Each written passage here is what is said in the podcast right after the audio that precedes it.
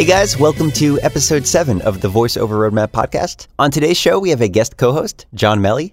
John is a voiceover talent, as well as the production director for Boston's Mix 104.1, and John also has his own podcast, the Voiceover Marketing Podcast. On this episode, John and myself talk a bit about voiceover marketing, different ways to do so, different kinds of people and prospects, and how to market yourself to different prospects and to clients, and all the different scenarios that go along with voiceover marketing. And we also answered your performance, audio, and business questions for this week. And just a reminder, if you'd like to submit a question for a future episode of the show, you can do that at voiceoverroadmap.com slash questions. And if you want to check out the show notes for this episode, you can do that at voiceoverroadmap.com slash 007.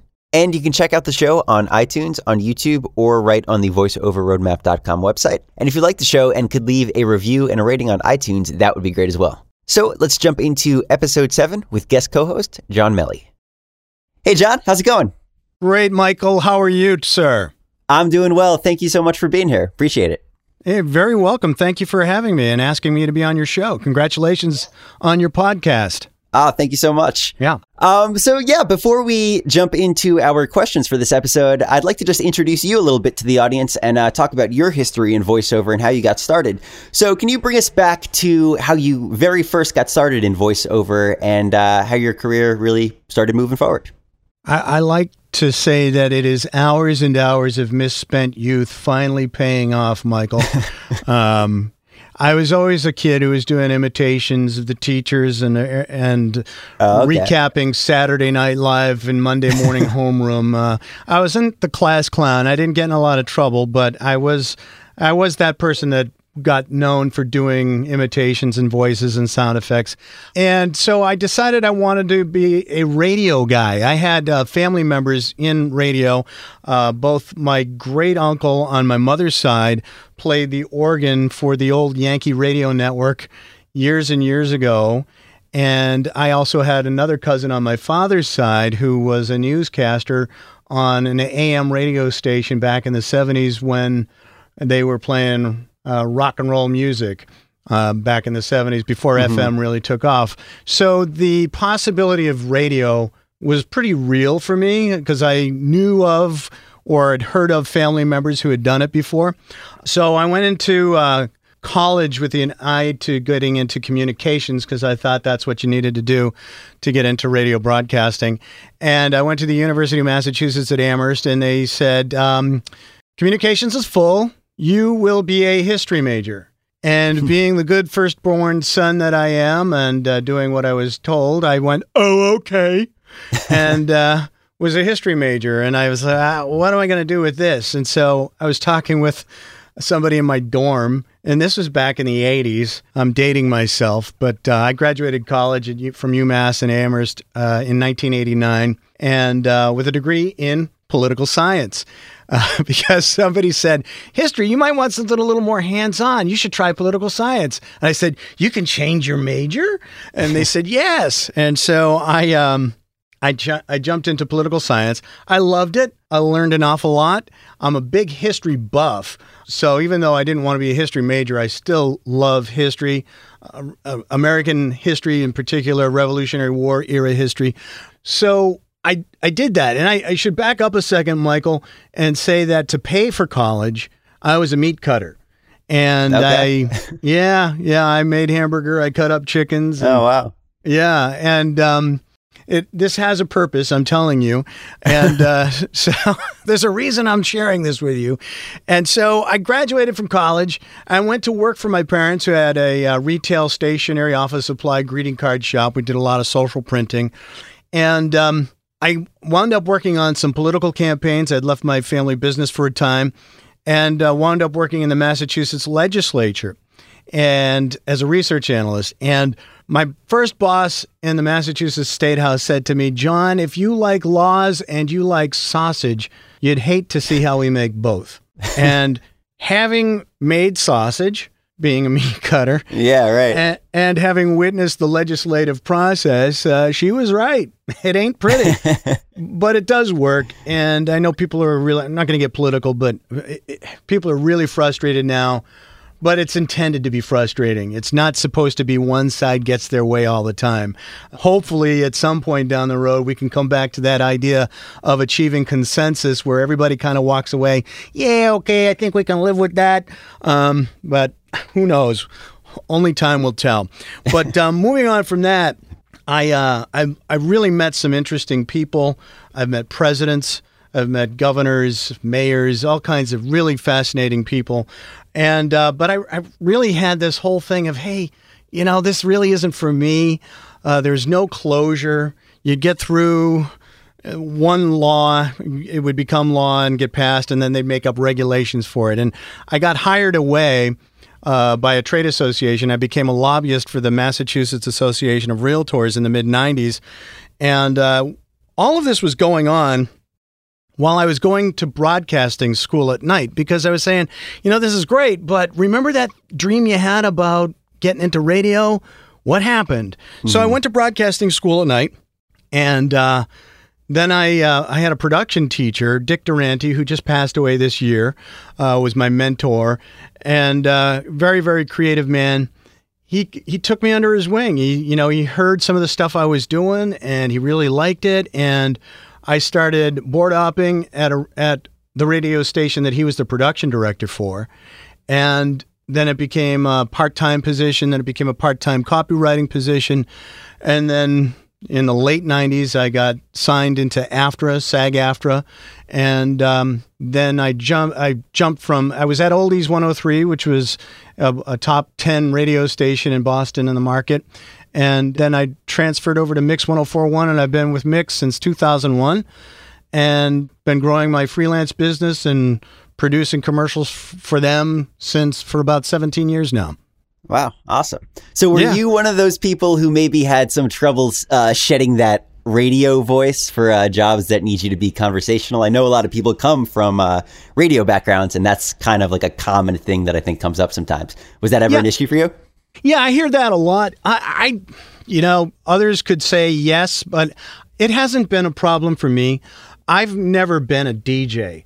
That's okay. actually something. Yeah, that's something that um, I forgot to mention. Is that when I went to broadcasting school at night, I mean, you know, I, I bought a microphone. This will step back for a second. I knew I wanted to do something, so I went to Radio Shack and bought a microphone and some cables and plugged it into my tape deck at home. And I, I just started babbling. I said, but I realized within minutes, literally, uh, I don't have any structure. I don't have any kind of a format. I need something to kind of guide me through this thing. You know, I'm, I can't just wing this.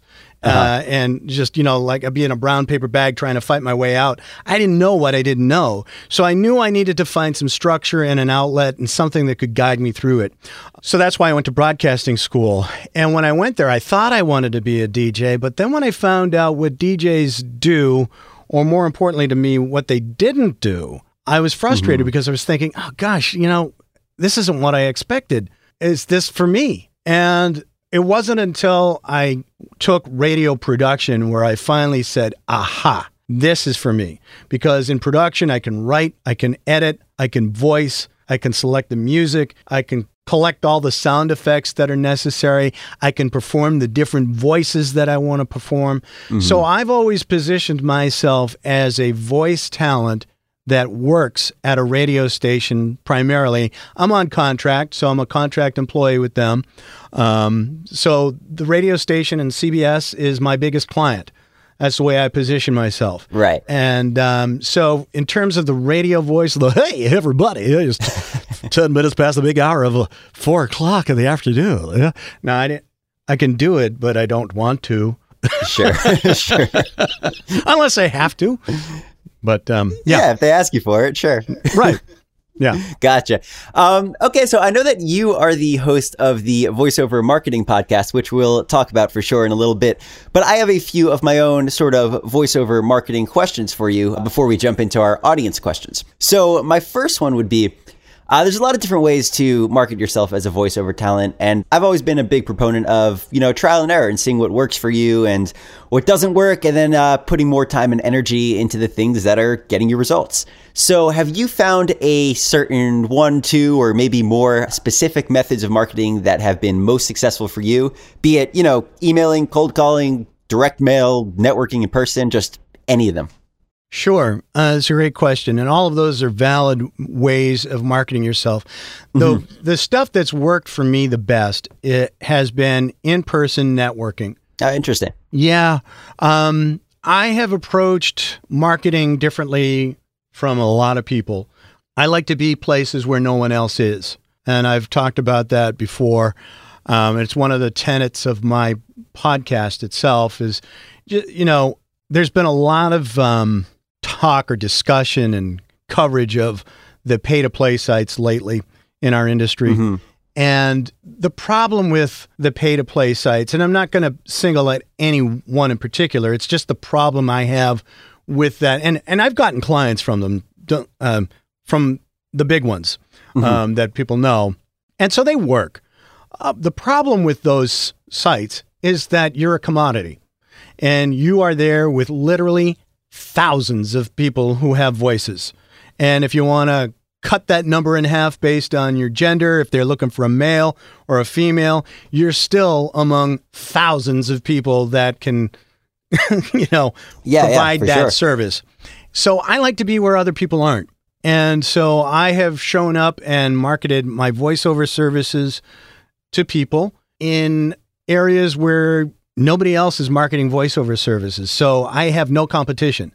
And then it becomes the referral game. And sometimes I get an endorsed mailing from a thought leader in a particular industry, and I just drill down. And so in the areas that I've focused on, I have no competition and I own it. Yeah, no, that's great. I actually myself have not done a lot of in-person networking, so I'm interested in that. Um, what kind of do you go to conferences? Is it more just speaking with business owners one-on-one? What kind of things do you go to or put yourself in to do that kind of marketing? I, I go to conferences, and I okay. and I and I aim for, uh, and I haven't done so much recently. Uh, I used to travel an awful lot for that and do different trade shows. Um, right. I, I've cut back on it quite a bit in the last few years, just because, and this will this dovetails into other things and other areas of voiceover and um, parts of my life that I've made conscious decisions to make changes to. Uh, I was traveling a lot, working hard, and I, you know, I started to develop some health issues maybe six, seven years ago, and didn't like the direction I was going in, and so I uh, focused more on working locally and marketing mm-hmm. locally and working with a network, but also working on taking care of myself. And I've done some webinars on a new uh, thing that I'm doing about the voiceover athlete. We can talk about that if you'd like later on. Yeah, for sure. Uh, yeah. Because if uh, my tagline for that is a healthy body means a healthy voice, and if we don't, yeah, I agree. Take, yeah, if, if we don't take care of ourselves, it doesn't matter how hard we work. Doesn't matter. I, I mean, I, Michael, I don't say this to brag, but there was one year where I made more money than I ever made in my life. I was working full time at CBS, and I was making over six figures in my freelance business, and uh, it takes a toll. And yeah. that was awesome until I had to pay for the ambulance ride and all that kind of stuff. So, wow. yeah, y- yeah, yeah. you know, and thankfully I'm healthy. It was, just, you know, what it was was I had a couple of kidney stones, but I was I was working till four o'clock in the morning, getting up, putting a post-it note on the bathroom mirror for my wife to say, okay, set the alarm for nine o'clock. She'd set the alarm for nine o'clock. I'd grab a cup of coffee out the door, lather, rinse, repeat, come home wow. and edit. You know, and I was doing that for months. And yeah, I made a ton of money, but um, you know, it catches up to you. Yeah, it, it does. You can't do it. And I, I turned fifty this year, and I'm I'm I'm in better shape now than I was at forty, and I, I'm not doing that again. So I work hard, but I also really try and balance that with rest. And I, that's one of the reasons why I've cut back a lot on my travel. Sounds like the uh, smart move. You got an answer you didn't expect. yeah, yeah. Everybody does it. Everybody's going to run into it eventually. I, yeah. I see it all the time. And it's one of those things where you sit there and you go, um, you'd better slow down. You're gonna, one way or another. You're going Yeah. to make the decision to slow down, or your body will decide for you. Exactly. Yeah, you can keep it up for a little bit, but uh, yeah, I think everyone, you know, that that the time span might be different for different people, but I think it's going to catch up with everyone at some point or another if you kind of keep that going. Yeah, man.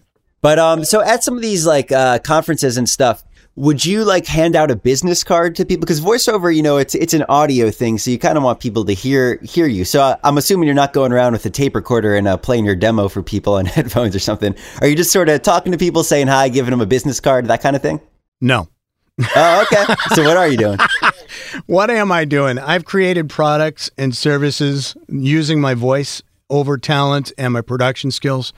And I would have an exhibit booth at a conference. Ah, and I would have gotcha. flyers and I would have audio CDs and I would say, You need one of these. That's great. Yeah, yeah. Yeah. Yeah, because if they could hear you, I mean, that's that's a huge thing for this. Obviously, I mean, voiceover, like I said, it's an audio thing. So, Yeah. Okay, cool. Very cool. Good to know. So, a lot of the time, people sort of get confused and have questions with a follow-up plan. Um, you know, it's you, you can kind of understand. Okay, I got to market myself. I got to email, cold call, whatever it is. I got to get in front of people. But then beyond that, you know, that's that's not the end of it. You know, you still got to follow up with people and sort of stay on their radar and stuff. So. What's something that you might recommend for somebody who has reached out, be it an email, cold call, whatever, and gotten a response? So, so the client came back and said, "Hey, man, yeah, looks good. Your demo sound good. Website sounds good. Whatever it is." And then they haven't hired you, and you haven't heard from them for weeks, months, years, maybe. Uh, what are some ways that you might follow up with somebody in a situation like that? Uh, well, the first thing I would do is ask if it's okay for the you for you to follow up with them. Mm-hmm. You know, I have, I have this going on right now with a couple of prospects, and I've got somebody who's interested in purchasing some services from me, and you know the the range of reasons why they're holding off probably It's it's has nothing range. to do with you. You know, Um, Yeah, yeah, yeah. It it could be that they're moving. It could be that the pers- they have personnel changes, or whomever they were thinking of using this service for suddenly doesn't need it anymore. Um, so I think a lot of people in voiceover take it personally, and I've done so myself.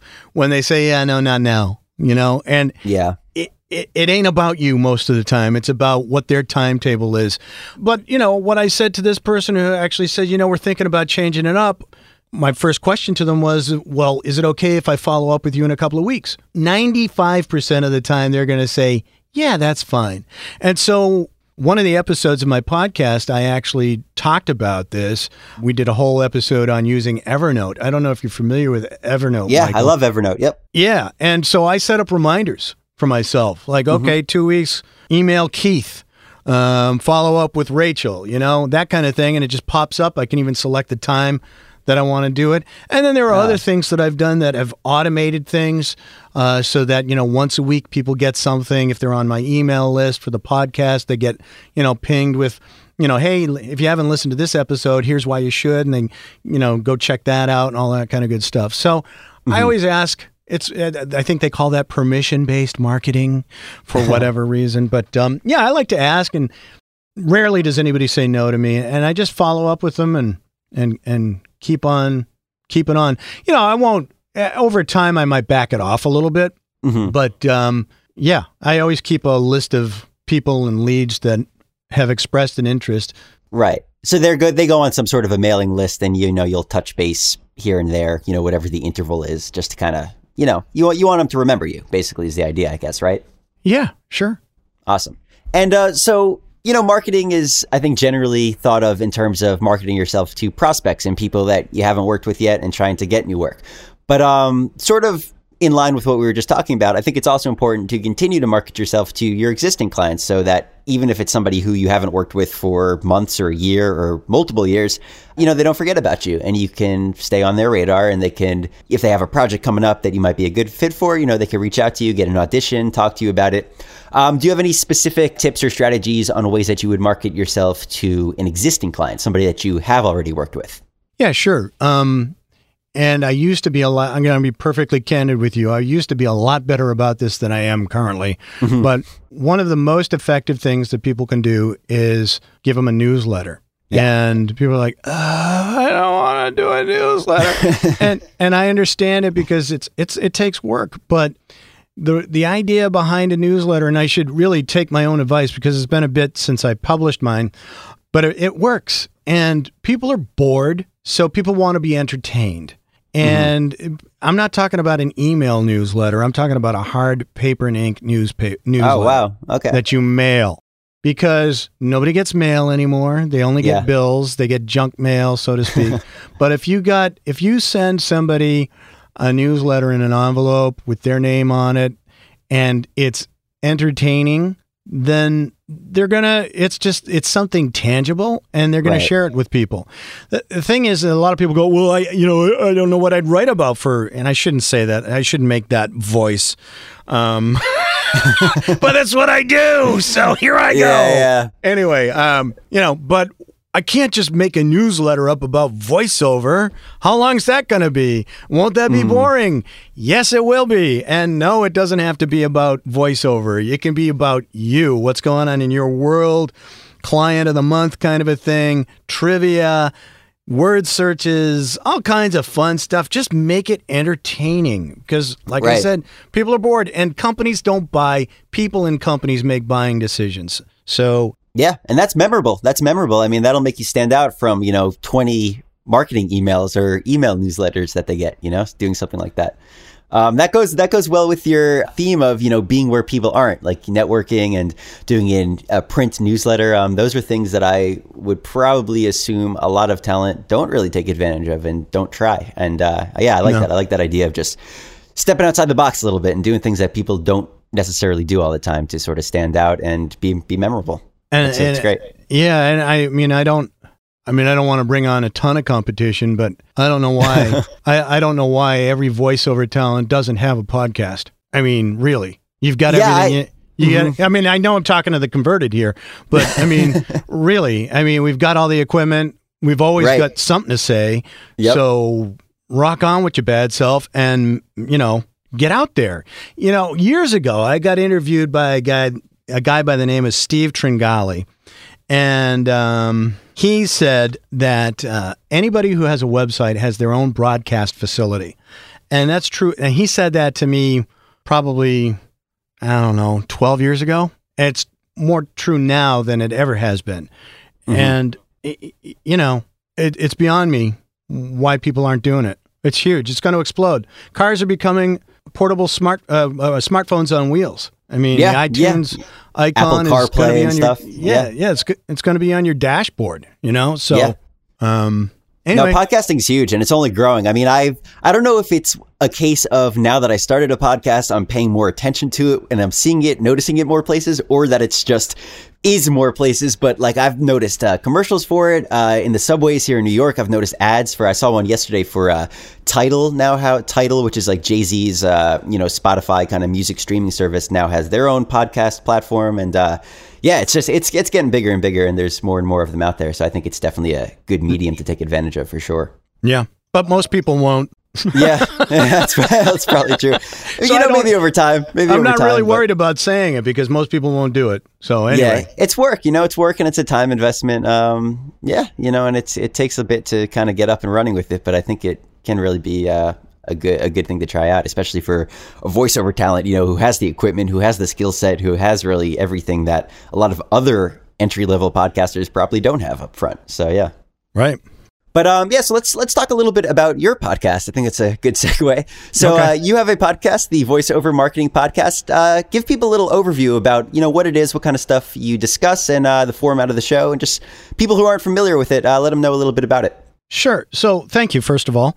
Um, Yeah. yeah. it's the voiceover marketing podcast, and it is what it is exactly what the title is. It's it's about growing your voiceover business, and I basically approach the podcast with the mindset of pretty much every business is the same, and I'm not the first. Not Dan Kennedy and Bill Glazer, who are two marketing geniuses who I've studied a lot and know um, and have done some work with, you know, they preach every business is the same.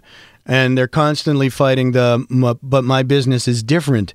And it really isn't. If you think about it, every business needs to attract customers, provide high quality products and services for a fee or exchange of, of goods and services or money or what have you. Um, have a satisfied customer and have them referring other people to come and do business with you and have them do business with you again. That's pretty much what every business needs to do. So, what I've tried to do is while I have several people from the voiceover industry and profession as my guests, I've done that strategically and I can elaborate on that more later. But I've purposefully also had people not in voiceover who are successful people, successful marketers Ah, cool. Yeah. in talk about it because what you can do with one business you can apply to voiceover. And so I have them there. The other the other thing that I focus a lot on and I'm sorry I'm not being very articulate right now. I'm kind of working without a net, but is that we should be using our talents of voiceover and if you do production, great, but we should be creating our own products and services, which I've talked about earlier in the podcast to market and sell because that way you're creating assets for your business that can generate revenue over and over and over and over again. Whereas if you're doing a voiceover, you know, I learned a long time ago, unless you're syndicated or put out across the country and you're getting the national fees and the residuals and all that kind of stuff, which are nice, but mm-hmm. I only have one mouth, you know? and so what I really want to do is leverage my time and create things that can do work for me over and over and over again. Right, right. Yeah. And so that's, you know, I've used this example a lot that, you know, wh- what are your interests? What are your passions? Aside from voiceover, what are your life experiences? What are you good at? What do you know stuff about? And then find an audience. I mean, and create products and services using your talents and then sell them. So, like, if you a big butterfly collector, and I always use the butterfly collector. I don't know any. I don't collect butterflies. I do have a beehive, but I don't collect butterflies. Um, kind of close. Yeah. they are pollinators. At any rate, um, but if you're a, a, a world-renowned butterfly collector, start creating audio products on butterflies and start selling them. I mean, you put them Yeah. on ACX, on Amazon, and whatever, eBay, wherever you want. I mean, the world is your oyster. Go create Yeah. and uh, create assets that build value for your business. That's that's that's really the voiceover marketing podcast. We can talk about tactics and strategies and email sequences and all that kind of stuff. But over that, oh, you know, it's like once you've done that and you've got that all in place, you got to kind of lather, rinse, repeat, and keep going with it. But Yeah, where you can right. create products that and services that are going to last you for years, then you know you should do it. And then the neat thing is, and that that's where that's what I mean about showing up where no one else is, Michael. You know, I- I Mm-hmm. mean, how many butterfly voiceover specialists do you know? Uh, none. right. So you can be the voiceover butterfly specialist or boy, Yeah. butterfly voiceover specialist and be, you know, sorry, I just hit my mic. You can be like world renowned within that niche of uh, Mm-hmm. butterfly enthusiasts. yeah. Yeah, no, and yeah, finding your segment and your target, uh, I think that's huge. Yeah, that is, and, and growing an audience, and yeah, like you said, there's only so many hours in the day. So even if you, you know, had your day wall to wall filled with projects and stuff, if you have these other avenues of stuff that are working for you, you know, on their own, then that you know can take things to the next level. Yeah, man. Yeah, no, that's great. And uh, yeah, let's talk a little bit about that voiceover athlete program because that sounded interesting, and I don't really know anything about that. Yeah, what is it? Let us know a little bit about it. Sure. Well, yeah, it's a work in progress. Okay. Um, I actually did a webinar. Do you know John Florian and VoiceOver Extra? I do. Yeah. Yeah, I did a webinar with him back in December.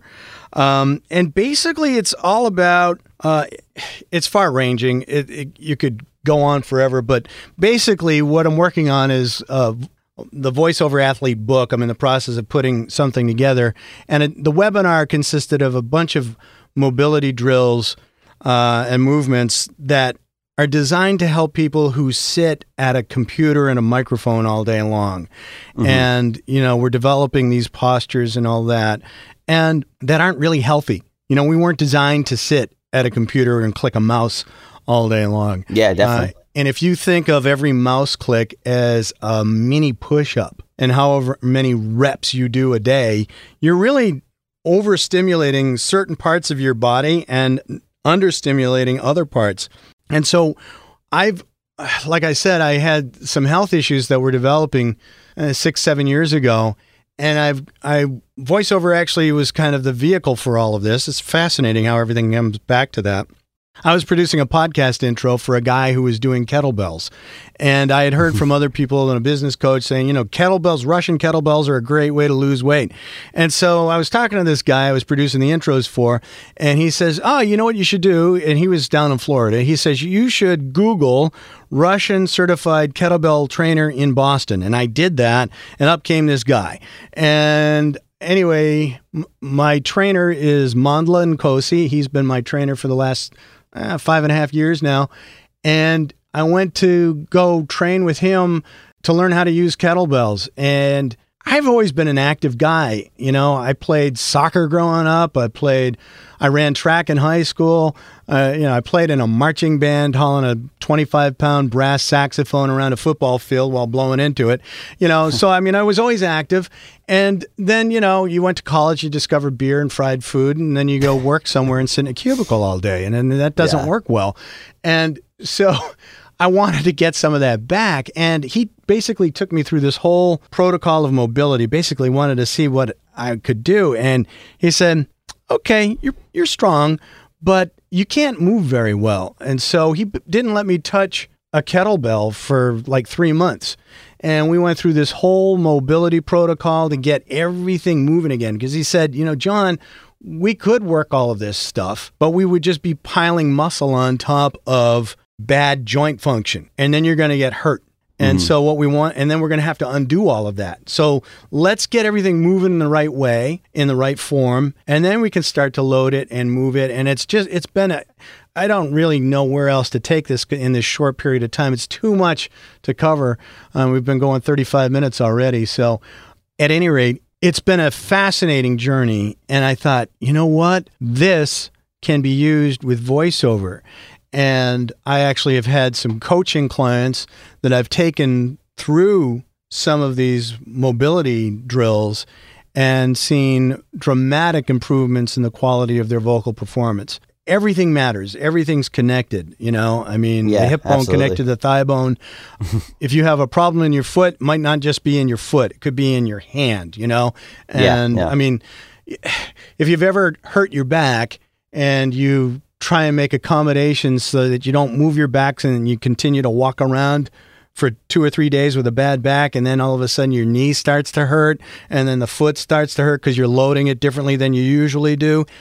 That's for a reason. Everything's connected. So if we have bad movement and bad movement fluency that is going to have a direct impact on the quality of our voice the health of our voice and our ability for uh, endurance and vocal quality, breath quality, all of that. It's all tied together.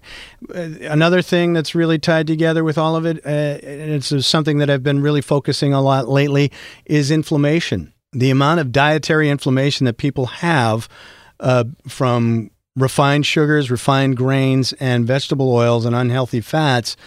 If you're if you're inflamed, you're not going to breathe as well. So diet matters. So it everything's tied together. And so the idea of the voiceover athlete is that if you use your body to do your work, which we do, then we're an athlete. Same as a basketball, football, tennis, gymnast. We all use our b- bodies to perform. We can't do our work without it. So we might as well take care of it the best we can. Sorry, I went on my rant. I'm passionate it's about good. it. I agree. I agree with all that. Yeah, I mean, taking care of yourself, it really does show through and make a difference. Even something as, uh, you know, seemingly simple as just, you know, staying hydrated, getting a good night's sleep, it makes a difference in uh, how you feel, and then that comes through on the mic. Yeah. Same way, like if you do a read and uh, and you try it one way, and then you try smiling, you know, as you read, you think like, well, you're just reading into the microphone. How's somebody going to tell if you're smiling or not? You could tell if you listen to it; it, it comes through. Um, you know, the mic picks that kind of stuff up. It really does. It it does, and the human brain picks it up.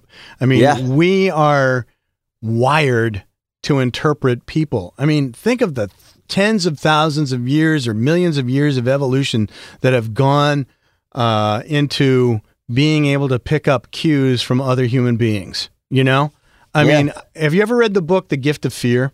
I have it. Okay, it's a really cool book. It's a, it's a, it's an older book. I think it might have come out in the '90s, but it's by Gavin de Becker. And I'm not here to trip everybody out on on getting scared or anything like that. But one of the things he talks about is our intu- intuition, and it speaks directly to the whole "can you hear a smile" thing. And mm-hmm. he he said, "Have you ever been in a car where you're behind somebody and you see the car in front of you, and you say?" that guy is going to cut me off or he's going to make a quick turn either left or right Oh, into yeah, my lane. yeah. How many times have we done that? Yeah. And we and and sure enough it happens, right? Yeah, definitely. Yeah, you can't see that person's face. They're ahead of you. They're in a car. You're in a car. right. You're separated by feet. You're not even talking to this person. Yeah, and and true. yet you know what they're going to do. So, yeah, you can hear his smile and yeah, you can hear when somebody's not feeling good. And Mm-hmm. yeah, you know, so yeah, you got to take care of it. Yeah, no, absolutely. Yeah, that's that's yeah, that's really interesting actually. That putting it into those uh in, in terms of that analogy and that's that story. Yeah, absolutely. Yeah. Um yeah, anything else uh voiceover related that you have going on that you'd like to uh, talk about before we jump into these audience questions? I think that, you know, that covers it. That's pretty good. A few morsels for people to chew on, huh? Okay, cool. Yeah, and uh, links to everything will be in the show notes for you guys. So if uh, you'd like to check out John's website and uh, you know his podcast, everything he's got going on, check out the show notes. Links will all be there for you. Thank you, Michael. Yeah, no problem. So let's jump into uh, these audience questions. So our first question is our performance question, and uh, this week it comes from Kenny, and Kenny asks: Is the conversational read style a trend or here to stay? Uh, yeah, what are your thoughts on that one, John? Um, I think it's here to stay, but that doesn't mean Mhm. it has to stay in its present form. Okay, what do you mean by that? Well, I think all things evolve. You know, I mean, the movie trailer voice, uh, to pick a different genre, by for an example, um, you know, before it was the voice of God, it was pretty straightforward read. It was, I mean, it was Oh yeah, I know what you mean. Yeah, Yeah, yeah, the, the- real old fashioned kind Yeah, of the- movie trailers. Star Wars. If go watch Yeah. the Star Wars trailer. Yeah, yeah, But yeah. back in the 70s, watch that and compare it to Star Wars. You know, I mean, it's just, yeah, but it, or like the recent Star Wars trailer. Yeah, yeah. And so it's going to evolve. And I think the conversational style is definitely something that people want, but even that will evolve. So, Mhm. y- and you hear it now. I mean, like I said, I got one foot in the door bet- before, you know, the internet and one foot on the other side of the door post internet. And it's pretty amazing the amount of language and acronyms that have evolved in the last 20 years. So, you know, even texting. So you're hearing like little things that people put into their text messages in radio copy, like LOL, OMG, I can't believe that I missed that sale at such and such, you know? yeah, uh, you hear that stuff. So it it's going to change, but I think it's the conversational thing is is going to be around for a, a good long while, but it will evolve. Yeah. I agree. I don't think it's some sort of fad that you know a couple months from now it's going to be like, oh, everything is uh, announcer monster truck kind of reads again. Like I, I don't think it's that kind of thing. But um, yeah, I agree with what you said. I think it might change and evolve over time for sure. I, it's an interesting question. I I wonder what the motivation behind it was. Is because uh, well, I mean, and conversational reading uh, and performance uh, is really what the I think is the way we should categorize it. The conversational performance is is difficult because you're taking someone else's words and they are writing with a cadence and a style that they're hearing inside their head, and you've got Yeah. to somehow take that off a piece of paper and make it sound like it's authentic to you. And and so it's difficult. So if the question's genesis is to like, uh, can I skip this? No, I don't think you can. Yeah, I, think I you, agree. Yeah, you I- can't. yeah, I think you need to work on it. So I hope that I mean, Yeah. take that down a Yeah, level. no, and- Totally agree. If if that was like the motivation behind it was like, well, you know, this isn't something I do. Do I need to put the time in to learn how to do this? I would say it's probably worth your while to do so. Um, because yeah, I I mean, people want reads that are believable and that sound authentic. And even if the word conversational isn't in the uh, you know in the specs, chances are some elements of being conversational, you know, would help your read and would help you come across as a more believable narrator and as if these words that you're reading are actually your own when they are most likely not. But uh, yeah, no. So Kenny, I would, I think me and John would both agree that it is here to stay, the conversational style, uh, for some time at least. Um, yeah. So let's move over to our audio question, which comes from Jen, and Jen asks, "What are some good tips or things to keep in mind for mixing music and sound effects with my voiceovers, just in case a client asks for these services?" So I know you do some production, John. So uh, yeah, why don't you take a stab at this one? Sure. Well, thanks, Jen, for your question, and oh, Kenny, thank you too for the previous question. I should say that. Um, so, a really good tip for mixing music and sound effects with voiceovers is it's too it, it's a complex question but generally you want there's this concept of audio masking. And um, there's a great book. It's really thick but it answers a lot of these things. It's from a guy that i studied with. His name is alex case c-a-s-e and I think his book is called Sound Effects, and that's sound, the word sound, and then the letters FX. I think I've got that right. If I've got I've got a link to it in my uh, recommended reading list at the Voiceover Marketing Podcast. But one thing, one concept that he talked about over and over, and this is back in my uh, learning days of production, is the concept of masking. And you want to avoid music that has a preponderance of sounds in a certain frequency that will compete with the voice of the voiceover talent. So, give you an example. We have a midday talent here, and she will voice commercials, and she's got a soprano voice, her speaking voice. Like if she was going to sing, she'd be a soprano. Mm-hmm. Um, and so the last thing I'm doing is when I pick out a, a music bed for her is I'm not picking anything with violins or a flute in it or anything like that. It's usually a very rhythmic track with maybe some acoustic guitars, a lot of bass, some rhythm behind it. Uh, but I'm not going to have anything that's going to compete directly. I'm not going to have any instrumentation that's going to compete directly with her vocal range. So that's one thing that I would do, and that's a, that's the concept of masking.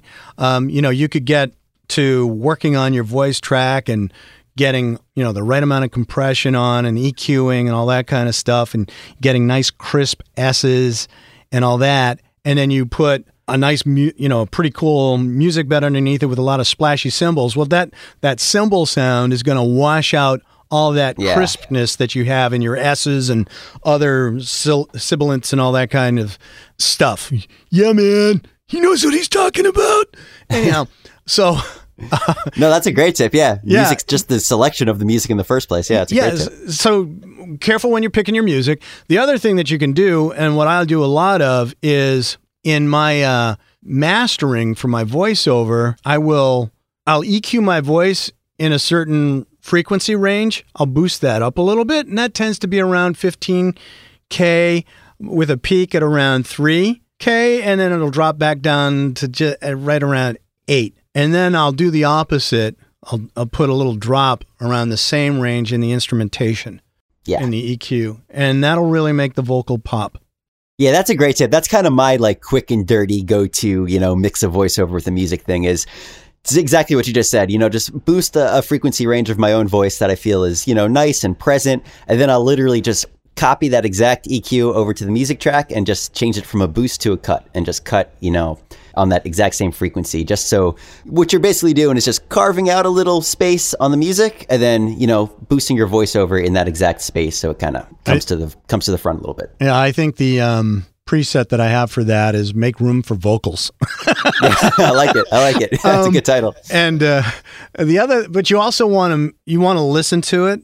You want to listen to it in a, in a premix because you may find that doing so it sounds really muddy.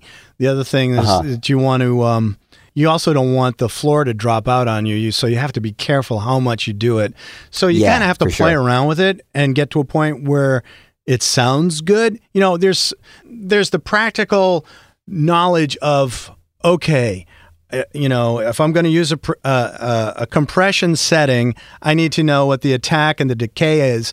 But I also need to know, okay, so if I move in this direction, this is generally going to happen. And if I go this way, this Yeah. is generally going to happen. So you kind of have to have a working knowledge of like where knowing what to do to get to the direction that you want to go mm-hmm. if i'm making sense. Because if you don't have that foundation of like if i do this then this will happen then you could be twisting knobs and clicking arrows and all that kind of stuff all day long Absolutely. and driving yourself crazy. The other thing I would do is when you get a mix that you think sounds really, really cool, walk away from it for about 10, 15, 20 minutes, then come back and listen to it with a fresh set of ears because we can really fall in love with our creativity and say, oh my God, this sounds awesome. And then you come back and play it the next day and you go, oh, why doesn't it sound as cool as I thought it did? Mm-hmm. That's a great tip for honestly, like any sort of creative work is just to take a step back, give your ears some time to rest, and you know, just just give it a fresh listen, whatever it is, a couple hours a day, whatever. I mean, that's yeah, that's something I try to do all the time if I can. You got time for one more tip? Oh yeah, absolutely, yeah, as many as you got. okay, so here's another one. When you're listening to find out if you've got the right vocal mix with the, you know, uh, so that the mu- the voice stands out over the music, Mhm. turn the volume really down. Bring Yeah, it yeah. way, way, way, way, way, way down so that you can barely hear it, and then bring it up. The first thing that you should hear is your voice. You should mm-hmm. hear your voice before the music. You you have to imagine somebody sitting in a cubicle at work with the radio on at such a level so that they don't get in trouble with their boss for having music on in the office.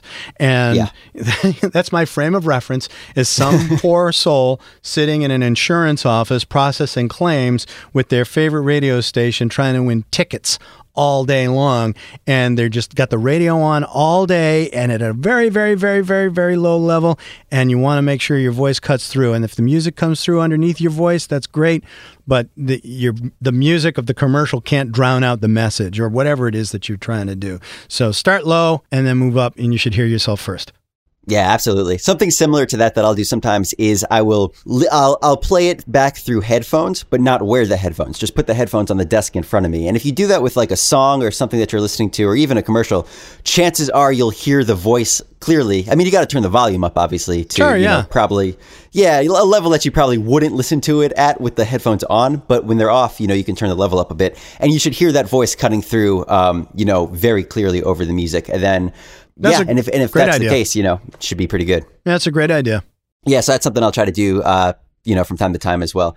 And uh, yeah, that those are great tips uh, for you guys for mixing music with voiceovers. And uh, just kind of to reiterate, if you haven't, it does. I'm not sure exactly what Jen's experience was with this kind of stuff, but you should have some sort of working knowledge of EQ and compression if you're going to be messing around with that kind of stuff. To be somebody who has no familiarity with that and is just going to throw those on your mix and start twisting knobs and stuff, yeah, maybe you'll get a good result. But chances are, if you don't really know what you're doing, it'll it'll be tough too. So uh, you know, spend some time just playing around with that stuff, learning a bit about it. I think before you dive into that. and it's not that i mean it, it looks intimidating but it, it's really you can learn it in Yeah, like a half a day it's you know I yeah, mean, it's it's that. not as too crazy. Yeah.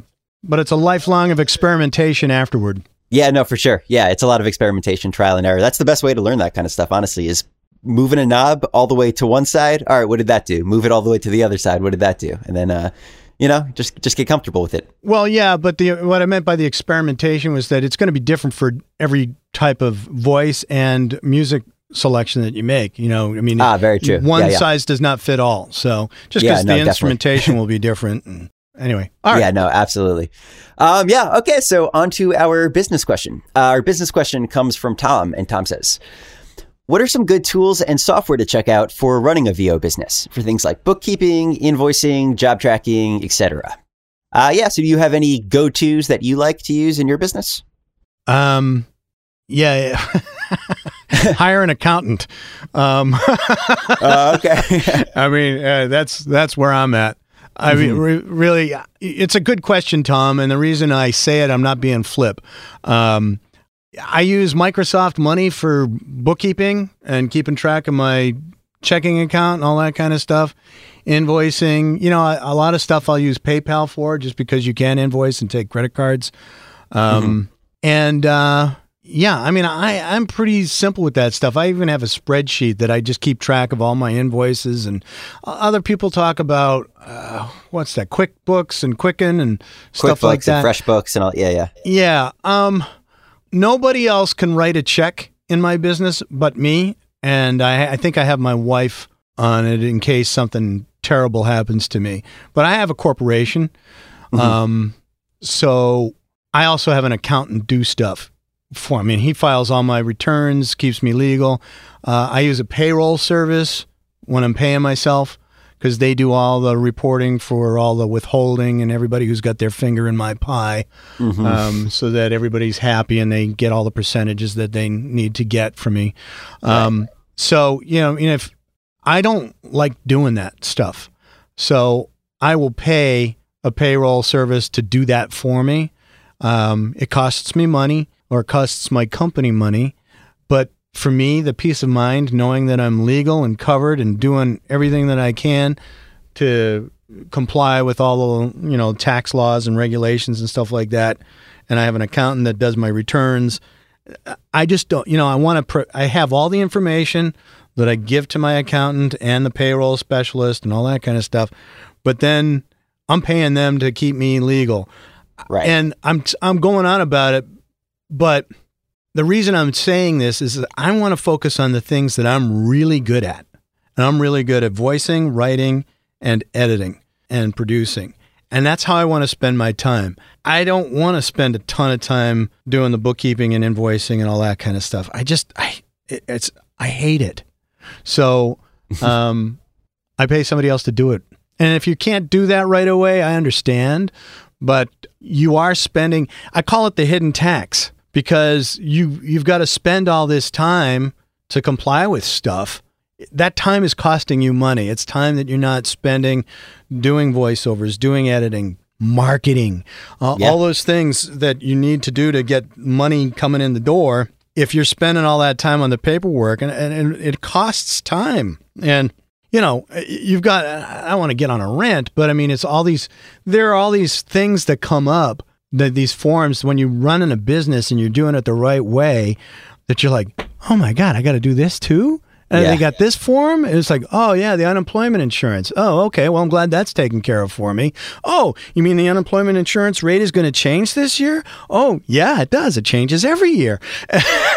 You know and it's like it's a lot of time. Ah, it adds up. Yeah. there's a lot of it. And if you're doing all that that's the hidden tax.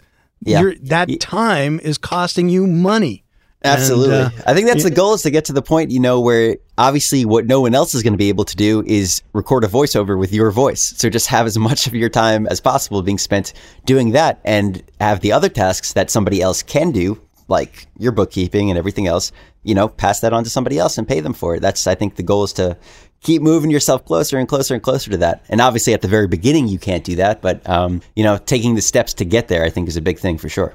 Yeah, I, I, mean, I'll, I'll make this comment. I think anybody who thinks about raising taxes or putting another burden on a on a business owner ought to actually have to run a business and comply with all the the silly thing. I mean, I'm all for helping people out and giving people a you know a, a hand when they need it. People run into times. I've been there. You know, I mean, we all need help at some point, but it's crazy the amount yeah, of stuff that people to comply with everything that's why people have human resource departments because they got to spend all this time trying to comply with all of it. It's it's it's crazy. And the thing, I won't hire anybody else. It's me. I'm not going to grow my business beyond me because it's too much. So I've made that decision.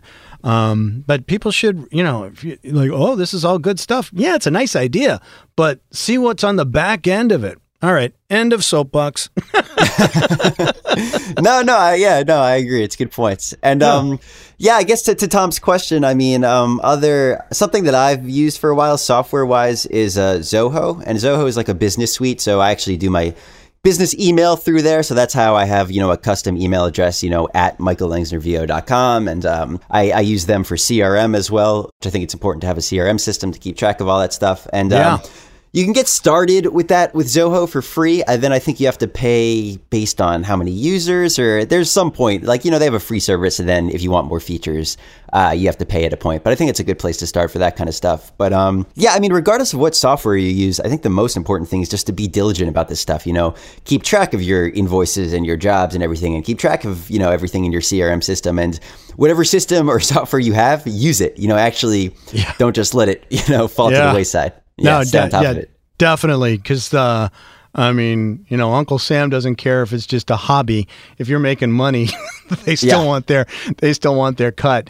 I mean, yeah, you do not want to mess around with that. I talk about in my podcast a lot. I say, you know, voiceover is a fun business, but it's still a business, and you you need to treat it like one. Um, Absolutely. And and just uh, just to piggyback on something you said, if you can, reserve your name as a domain. Get your own mm, domain. Mm-hmm. I mean that that should you know grab your piece of the cyber real estate and and hold on to it, or do something as close as possible. Uh, you know, you yeah, need to no, own absolutely. your you need to own your name. That's the other thing. That's the business tip too. You want to own yeah. that. And even if you, you know, aren't quite at the point where you've set up your own website and you know it's it's on your list of to do things, but you haven't gotten there yet, you can still register the domain beforehand. You can, you know, just plant your flag there and, and grab the domain, and then when you do set up your website, you can, uh, you know, obviously direct it to your website. So, yeah. if, uh, yeah, you know, if it's something you're serious about, it, it's definitely a good idea to get a hold of your name. You don't want to have to pay somebody to get your own web address or, uh, you know, have to use some kind of other web address that's not really ideal for your business or your name, um, yeah, it's definitely a good idea to get on top of that for sure. Yeah, it's like nine bucks or something like that. I think. Yeah, yeah, that's the thing too. It's not really expensive. Yeah. yeah. and even if you change from voiceover down the road to butterfly collecting, see what I see what I did. Um, yeah, I got you. You still you still have your domain. You know, you can change the whole layout. Right, right. Yeah, that's true. Yeah, exactly. What's the domain your scheme, you have. Monarch? yeah, you could uh, whatever you want to do to the website, you could do it, but the domain is there, and you could uh, direct it to whatever site you want. Butterflies, voiceover, whatever you got. You Absolutely. Thanks for playing. Um, yeah, no problem. But um, yeah. So before we uh, close things out, is there anything else you want to add about anything? Any of our questions? Anything you got going on? Just uh, any final words to sum things up? Yeah, just thank you. Thanks for the opportunity and uh, thanks for reaching out to me. I'm honored that you would have me as a guest host on your podcast. It's it's it's an honor, and um, you know, thanks for putting the links. You know, the websites johnmelley.com. That's M E L L E Y.com. That's my voiceover website. And then there's the voiceover marketing podcast.com, and you can get that on iTunes or Stitcher or something else, I guess. and oh, God knows. And then uh, the voiceoverathlete.com is a blog that I've started. I've, I've been a little remiss lately, but um, I'm in the process of putting that book together, and hopefully we'll have that out in the next few months. And that that book's going to have a bunch of videos and demonstrations and stuff like that. So uh, those are. I just got my trademark approved for that. Nice, and awesome. Yeah, so now you get the f- joy of defending it. Um, but but no, I'm excited about it. It's a passion of mine, um, and uh, just thank you, and thanks to all the folks who are listening. Awesome. Well, no problem. And uh, yeah, I'll make it nice and easy for you guys. So links to all that stuff will be in the show notes for you. And uh, yeah, just want to say thank you again to John. It's uh, it's a really fun episode. So thank you so much for being here. Appreciate it. You're very welcome. Thank you. All right, guys, thank you so much for checking out episode seven. Uh, just to recap, you can get the show notes for this episode at voiceoverroadmap.com slash 007. There you will find links to all the different things that John and myself were discussing, as well as his website, his voiceover athlete blog, timestamps for the episode, and more information about the things that we discussed. And just a reminder, if you'd like to submit a question for a future episode, you can do that at voiceoverroadmap.com slash questions. And if you like the show and can leave a rating or a review on iTunes, that would be great as well. You could also listen to the show on YouTube or on the voiceoverroadmap.com website. So thank you guys so much for listening, and we'll see you next week in episode 8.